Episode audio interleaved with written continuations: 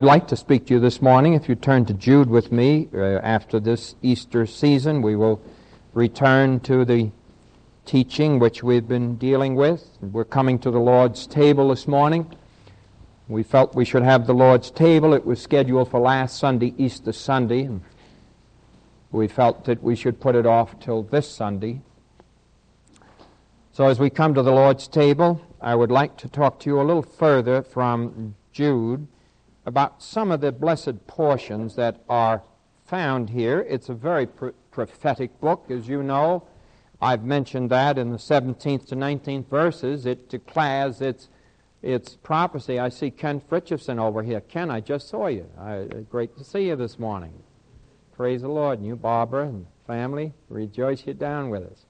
Funny, I get my vision out here. I quite don't get it over to that extreme right, you know. Praise the Lord, Ken. We Pray God will bless you. What are you doing away from your ministry? he ministers at a church up there, you know, in uh, Vermont, and uh, I guess he has a substitute up there this morning. Uh, as I mentioned, this is a prophetic book of, of tremendous character. And uh, 17th verse, it says, Beloved, remember ye the words which were spoken before of the apostles of our Lord Jesus Christ, how that they told you there should be mockers in the last time who should walk after their own ungodly lusts. And I would underline that. These be they who separate themselves sensual, having not the Spirit. And I would underline having not the Spirit. It's very important because there are a lot of teachers today who are sensual. We're hearing more and more of it. Uh, we're warned in Timothy that the day would come when false teachers would come in unawares, denying that we have to get married. And that's part of the teaching that's going on today that the institution of marriage is outmoded, that it's no longer necessary. There's a new freedom which is coming into the world, and we could eliminate the marriage covenant, and it would be a much better thing. Well, Paul warns us that those days would come in the last days when false teachers would come in and deny the necessity of marriage at all. And uh, we're living in a day of, of great sensual teaching. That, uh, and that from the church, unfortunately. I wish I would say that it was only in the world that I'm hearing that, but I'm hearing that from many agencies of the church uh, so much so that the National Council, in some of its articles, and is, is uh, ordaining premarital sex and many of these other things. This is the National Council of Churches. And uh, things that we never would conceive of previous to this age you and I are living in. It's becoming worse and worse. There are areas that are unbelievable in the church, so called. I call it the church because we're talking of the organized church. I'm not talking especially of the true church, which is the body of Christ, but the church universal or the organized church. And I think that we have to remember that uh, there's not to be a great shock in our hearts since God warned us of it. Even with the warnings here, I, I get shocked, frankly, uh, when I read some of the things that I have read about the type services they have, which I've mentioned previously here with pastors and you know doing dances on the on the platform and leotards and trying to portray to the people uh, what they're preaching about and uh, the jazz services that have become very prevalent with a lot of dancing in them and uh, things that I don't even care to mention at this time. Some of them are so far out that it's hard for me to believe they could happen in church buildings. And yet they are happening. And God warns that in the last days mockers should come who should walk after their own ungodly lust. And these be they who separate themselves sensual, having not the Spirit. He makes sure that we understand that. Now, if you'll go over it in, your, in the Epistle of Jude, and it's just the short one chapter, I'd like to speak from beginning at the eighth verse. Because you remember when we terminated about three weeks ago, I had discussed the men who crept in unawares uh, in the fourth verse. Uh, also, that uh, there were those who uh, had been saved out of Egypt, and uh, those who came out of Egypt and were lost, beloved. There were many in Egypt, remember, who never, never reached the promised land. As a matter of fact, because of the sin of Israel, just Joshua and Caleb came into the promised land. Uh, the people of Israel sinned terribly, and God had to chasten them time and again for their sin. And God is making sure we understand here that because we're related to an organization, it doesn't mean that this saves our souls. In other words, the Franklin Avenue Baptist Church has no power to save the soul. Membership in it has no power to save the soul. It is absolutely, positively only faith in Jesus Christ as personal Savior that can save the soul. It's faith in the man, Jesus Christ, the one who's risen from the dead, the one who died for our sins. So that we understand thoroughly has nothing to do with an organizational setup. And God makes sure that we understand that when He talks about Israel. He said, Not all that were in Israel uh, were saved. There were those who were disobedient, those who died, those who were contrary to the doctrine of faith and who believed in the doctrine of works, let me put it that way. Uh, there were those, it's always been faith, you know, that saves the soul. Whether it was Abraham, whether it's Moses, any of these men. The law never saved anybody. It never was given for the purpose of saving anybody. The law was a ministry of condemnation and of death, and it was given as a schoolmaster to lead Israel to Jesus Christ that they would look at the law of commandments and see they couldn't obey it, so they would need a Savior. It was to point them to the Messiah who is to come. And so the whole purpose of the law was this. So the law could not do this. And those in Israel who sought to follow the law and not Christ lost, you see, because they were depending upon themselves. All we have to look in is within ourselves to realize we cannot save ourselves. We have no capacity for this. All of us know that we're sinners, not only by God's edict, but by our own knowledge of ourselves. This is the most important thing to my heart. There's not a soul living that doesn't know that they are a sinner and have sinned in their lives. If they go back over the whole gamut of their lives, the amount of sin in there would amaze them. If they take in the thought life, which of course they'd like to cast out, people like to think of sin as only the commission of an act as though this is it. Only when you do this have you sinned. And Jesus says, He that lusts after a woman is an adulterer, and he that hates his brother is a murderer. So he, he puts you right down where you belong, you see. He says, Don't think that you're getting away with this because you say, Well, you see, here's the law, and I, I've done all these things, you see. I've done all these things. And Jesus is continually saying to us, you have the capacity for sin that anyone has ever committed. Therefore, you are a sinner. And therefore, I have judged the whole world unto sin that I might have mercy upon all. And so, God makes sure in all of these different things in the early part of Jude that we understand that there are no special privileges. He even speaks of the angels who had a very close relationship to him and how they fell. He speaks of Sodom and Gomorrah and about Lot and how Lot escaped. Lot really wasn't worthy of escape, but because he had believed God, he was a redeemed man, he escaped. But the others, just a few of his family escaped with him.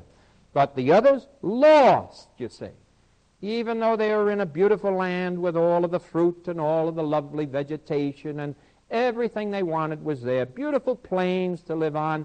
And sometimes we have an idea that the beautiful life, you know, we have a nice house and a nice home, and we're getting along well, our clothing is nice, and we look so clean and so pure and all, that this somehow has a special, special merit to God. Now, I want to say without faith, it's impossible to please God.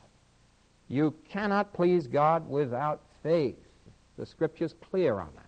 So let's have no idea that we're pleasing God because we're nice, because we're good mothers, because we're good fathers. If you're saved, this is important. If you're lost, it means nothing. May I say that again? If you're saved, it's most important that you're a loving, kindly, godly mother and father. But if you're, and the children I'm talking to, if you're lost, it doesn't matter how nice you are. Without faith, it is impossible to please God. So let's understand this that it is an impossibility, absolutely impossible to please God. Now, down in the eighth verse, he says, Likewise also these filthy dreamers defile the flesh. Speaking of these type men who come into the world, defile the flesh, despise dominion, and speak evil of dignities. And I spoke of that verse. Yet Michael the archangel, when contending with the devil, he disputed about the body of Moses durst not bring against him a railing accusation, but said, The Lord rebuke thee. Now, I, I don't want to pass that portion because I'm sure if I do, that someone is going to ask me, you know, uh, what is this about uh, uh, Satan and the archangel Michael? And I, I just in passing would like to mention what it has to say. When Moses, just before they went in, now Moses died in the end of the book of Deuteronomy Genesis, Exodus, Leviticus, Numbers, Deuteronomy. The Pentateuch, the last part, the first five books of the Bible are all that the Jews use today. They don't read any of the rest. The prophets are left out. They really have to leave the prophets out. In their calendar year, they go through the first, those five books, then they start over the calendar year again and go through the first five books. So that the the prophecies of Ezekiel and Isaiah and all these glorious things are left out because there's so much to say there about the crucified Savior in all of the prophetic utterances. But here it tells us that uh, Michael the archangel disputed uh, with Moses uh, over the, with Satan, I should say, over the body of Moses. Now, Moses died. I'm going to read the portion over in the 34th chapter of Deuteronomy the last chapter of the Pentateuch. And here's what it says in the fifth verse So Moses, the servant of the Lord, died there in the land of Moab according to the word of the Lord. And he buried him in the valley in the land of Moab, over against Beth Peor, but no man knoweth of his sepulchre until this day. And Moses was a 120 years old when he died. I love this. His eye was not dim, nor his natural force abated. Tremendous. Imagine God telling us that. His eye was not dim, 120 years old. Some people like to say, well, he probably wasn't 120 like we are, you know, when we get to be 120. Well, I want to tell you, he was 120 years old. Well, you know, some people try to change the years to make it that Methuselah couldn't have been 969 years old. Well, I want to tell you, Methuselah was 969 years old. Moses was 120. Incidentally, I had a funeral last night, and uh, while I was there, uh, the funeral director was talking to me. And it made me think of it when I was reading this here. I, the funeral I had, of course, Mrs. Blake was 62. But uh, the man across the, in the other funeral parlor, 102 years old. And I couldn't quite believe it, you know. And they said, You wouldn't believe it. He, he wasn't sick a day, and, and he just died. And I made, right away I thought about Moses, you know. His eye was not dim, and uh, he had that natural force was still there, not abated. But the thing to notice here is that God buried him, the servant of the Lord. He buried him in a valley, and no man knows where the sepulchre is unto this day. You know, uh, to me, this is very, very wonderful. You know how we try to say, I always think of uh, this is what is happening here. Satan is battling with Michael the archangel about the body of Moses. What Satan wants is where's the body of Moses? I want to get that body. And I want Israel to take that body. And I want them to honor that body. And I would like them, this is what's going on here, this is the battle. I want them to set Moses up and to take him over into the land of promise. So God said he couldn't go in. Take him over to the land of promise, and there set him up as an object of worship. And there, either that or use the relics of his bones Let Israel keep all the relics of the bones of Moses so they can have the relics with them. Why do you think Satan would battle about any body? Let me tell you. Why do you think, how about the body of Christ? Huh? How about the relics today? Hmm? How about the number of relics, the people throughout the world? They tell me if all the pieces of the cross of Christ claimed to be part of the cross of Jesus were put together, would fill a forest. Claim to come from the cross of Christ. Claim to have special blessing because it came from the cross of Christ. Some churches have places that they have a drop of blood that they claim came from the Savior as though this single drop of physical blood is going to do great things for them. How about the relics of all the saints? How about all of these things? And Satan contended with Michael the archangel about the body of Moses. He wanted the body of Moses. He wanted to be specially revered. He wanted the body of Moses that one day it could be used in some relic fashion. And I want to tell you, God made sure that Moses was not going over into the land of promise. Oh, he disobeyed God. God said it in many places, and therefore he couldn't go into the land. But I want to tell you something. There's another good reason. God was not going to allow the legalism of the law into the land of promise. And this is the great picture of our Lord Jesus Christ. Remember what it says the law came by Moses, leave it in the wilderness. But grace and truth came by Jesus Christ. And Christ is leading us into the great land of his promise, the joint heirs with him of his heavenly kingdom. And to Judaism, they were to leave Moses behind. He had disobeyed God, and he was the picture of the very law that it should not be taken into the land of promise, but should be left behind.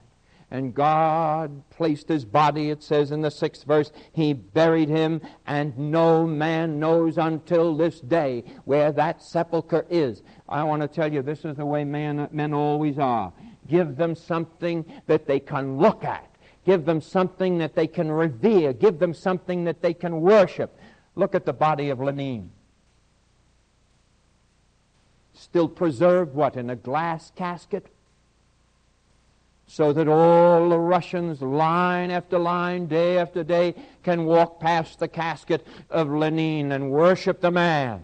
And if you read some of the songs of Lenin, they placed him as a god that they may worship. And they have to have that physical form in front of them. And so God made sure, and God made sure with our Lord Jesus Christ, beloved, that there was nothing. How many places have they claimed? I know those who go to the land of Israel, and surely they see where Jesus walked. And there have been some who've claimed here is the place where Jesus was, here's the place he was laying. And some say that was not the place. They say it is, but it's not the place. They have many, many ideas here. Or they would have loved to have kept the clothes that he wore. They would have loved to have had the robe that he wore.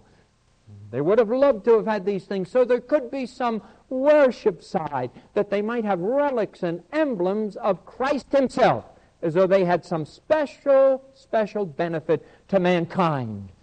But, beloved, God made sure that he had none of that. I can't forget Paul's words. He says, Henceforth I know no man after the flesh. Yea, henceforth I know not Christ after his flesh but after his Spirit. In other words, the Holy Spirit given to us. This is how we know him. We don't have to have any relics. We don't have to have any of these things. Satan desired to keep him ever before Israel, but God wanted them to look forward to their Messiah who was to come.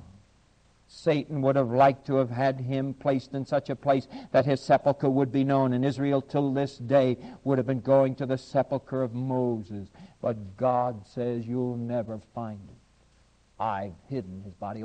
And the strange thing is, Israel makes no claim to ever knowing where Moses' body was. because this is Old Testament. God made sure Moses was placed aside.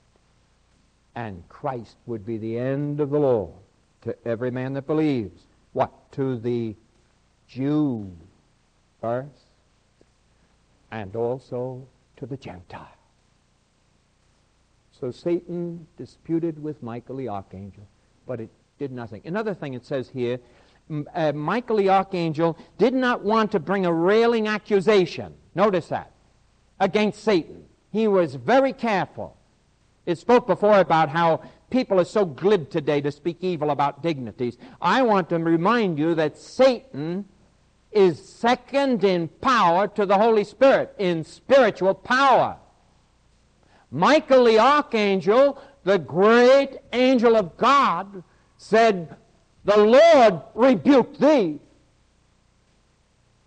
And I want to tell you that any human being, any human heart that tries to battle Satan on their own is already defeated. You cannot win the war with Satan on your own. It will always have to be the same. The Lord rebuke thee. It is only Christ in us who can give us power to defeat Satan. How do you know that? Because didn't we, are we told that in the Word? Greater is he that dwells in you than he that is in the world. There's a greater one now who's come to dwell in our breast, even the power of the Holy Spirit of God so that we can know that we can have victory. God is telling us here now, listen, Michael the archangel, he did not bring a charge and railing accusation against Satan. He said, The Lord rebuke thee. We have to be most careful today because we're inclined to make fun of Satan. We're inclined to deny Satan's existence. Well, I notice Michael the archangel didn't. I notice Jesus didn't. I notice Paul didn't. I notice none of the disciples in any way denied the presence of Satan or the power of Satan. And beloved, we better be sure that when we are faced with conflict with Him, who is the great deceiver of men's souls, and especially going about like a roaring lion, devouring Christians wherever He will, that we call upon the Holy Spirit of God to give us victory over this great power in this world we live in. Then, beloved, notice the next portion here in Jude.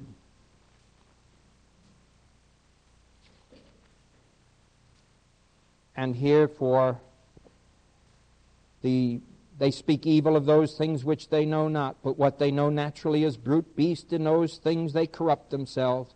Woe unto them, for they have gone in the way of Cain and ran greedily after the error of Balaam for reward, and perished in the gainsaying of Korah. These are spots in your feast of charity, when they feast with you, feeding themselves without fear. Clouds they are without water, carried about of winds, trees whose fruit withers, without fruit, twice dead, plucked up by the roots. I'd like to just stop there at that point, and I'm not going to try to discuss each one of these. I just want to mention, notice he picks three individuals here, and he says, Woe unto these people, because they have gone in the way of these three men. Number one, Cain. Now, God is going to show his sovereignty here. The things they knew not, and thereby they spoke evil of. Cain did not know the way to God. He knew but would not follow the Lord's word. And through this, God shows forth his sovereignty. Now, may I say this very clearly? Here are Cain and Abel. Notice what it says there. Woe unto them, for they have gone in the way of Cain. Here are Cain and Abel brothers, same parents. Notice this now in your families. Same parents, same nature, same background, same culture. Yet God did not deal with them upon the basis of any of these things. God dealt with them only in one area, and that was upon the base of their sacrifice and nothing else. God did not consider their background. God did not consider they were brothers. God did not consider their culture. God did not consider that their father and mother were Adam and Eve. God didn't consider one of these things. Adam was saved. And Adam undoubtedly spoke to his sons about the coats of skins that God made for them and the sacrifice it took to cover their sin. But here, beloved, it says they went the way of Cain. Both Cain and Abel, I would remind you, believed in God.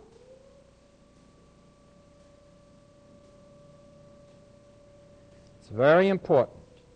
Both Cain and Abel believed in God. How do you know that? Because they both came to God with a sacrifice. Cain never said, I don't believe in God. All Cain said was this I believe in God, but I'm going to approach him in my own way. That's all. Abel believed God. And it tells us in Hebrews that God had respect for Abel's offering, but for Cain's offering he had no respect. What was Cain's offering? Cain's offering was of the fruit of his hands. He brought to God the most beautiful fruit he could bring of the lands that he owned and all of the produce thereof, and undoubtedly it looked most beautiful to present to God. Undoubtedly his father Adam had spoken to both Cain and to Abel. Brothers, sisters, let me say this. Young folks, you're in the same family. I want to say this most clearly. You're in the same family, but it doesn't mean because you're in the same family you're saved.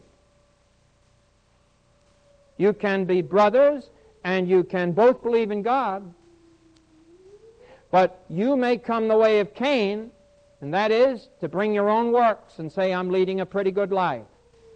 And it says God had no respect of Cain's offering at all.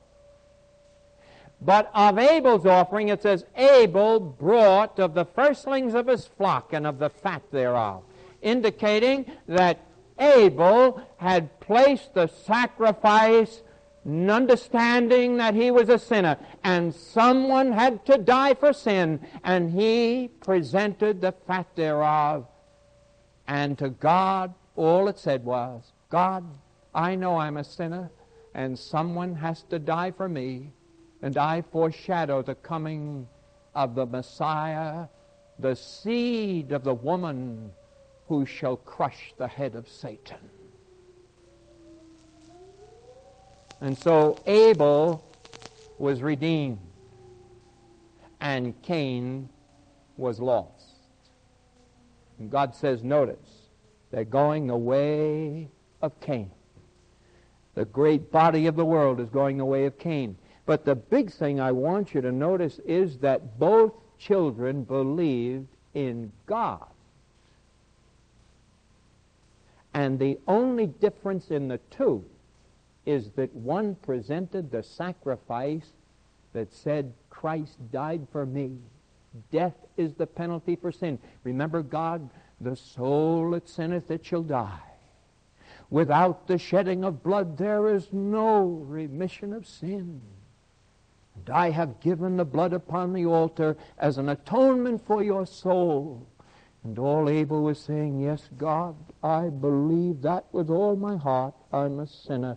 My father Adam was a sinner, and you redeemed him. And I believe the way my father believed, and you redeemed me. And Cain said, I don't care how my father believed. I don't like that gory religion.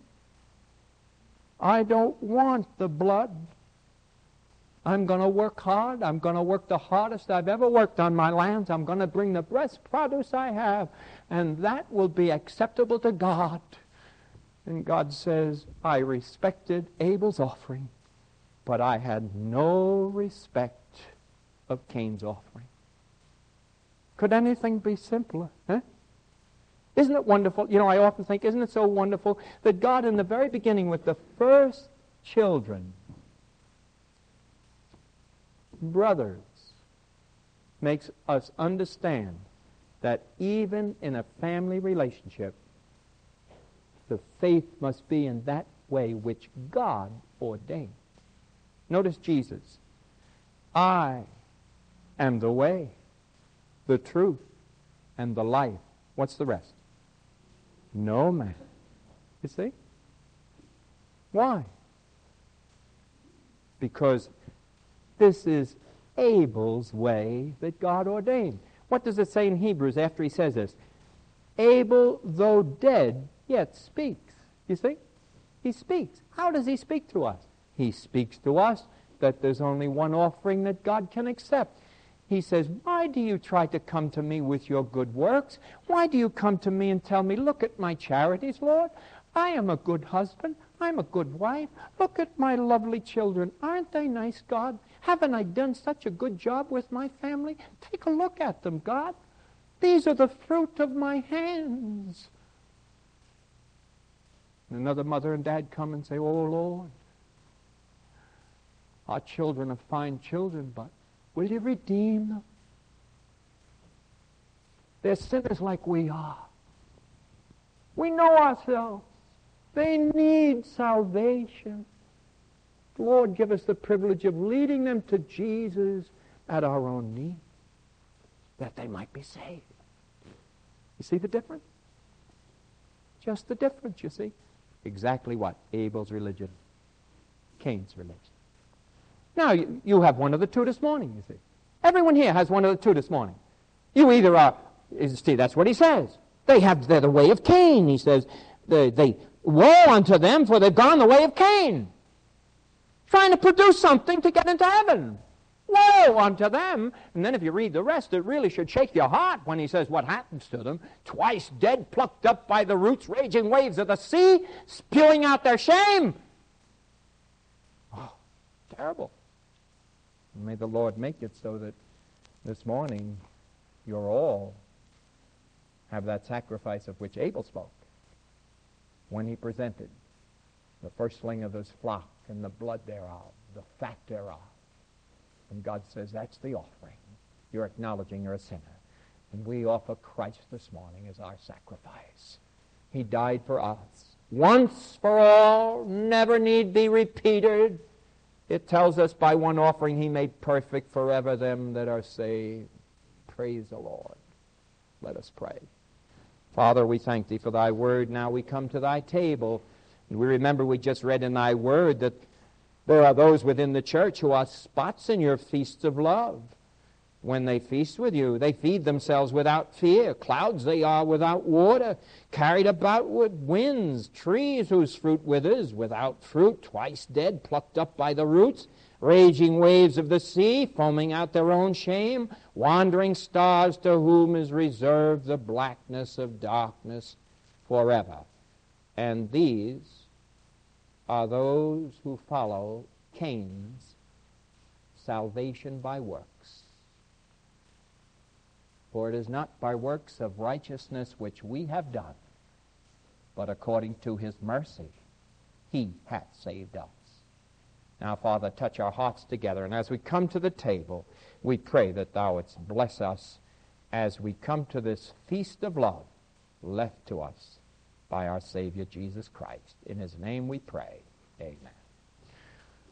All right, let Father, we would thank thee for this fellowship we have had around thy feast of love for us this morning. And uh, Father, we are so thankful for thy precious word. We're thankful that it deals with every heart individually. And that as the Word of God let us know this morning. Both Cain and Abel believed in God. And this is our burden in the world today. If we were to go out into the highways and byways and say, Do you believe in God? The great answer is yes. But when we come to Christ and the blood and the sacrifice for our sins, this is what divides. And so, Father, we're thankful this morning that we really believe on Jesus. Oh, how we look to his coming. He's alive from the dead. He's cleansed us from sin. He tasted death for every man that he might bring us to God. And so, Father, we praise thee that thou hast accepted his sacrifice as thou did accept Abel's offering of old. And Abel's offering was just a picture of that final sacrifice that should come for sin, even our Savior Jesus Christ.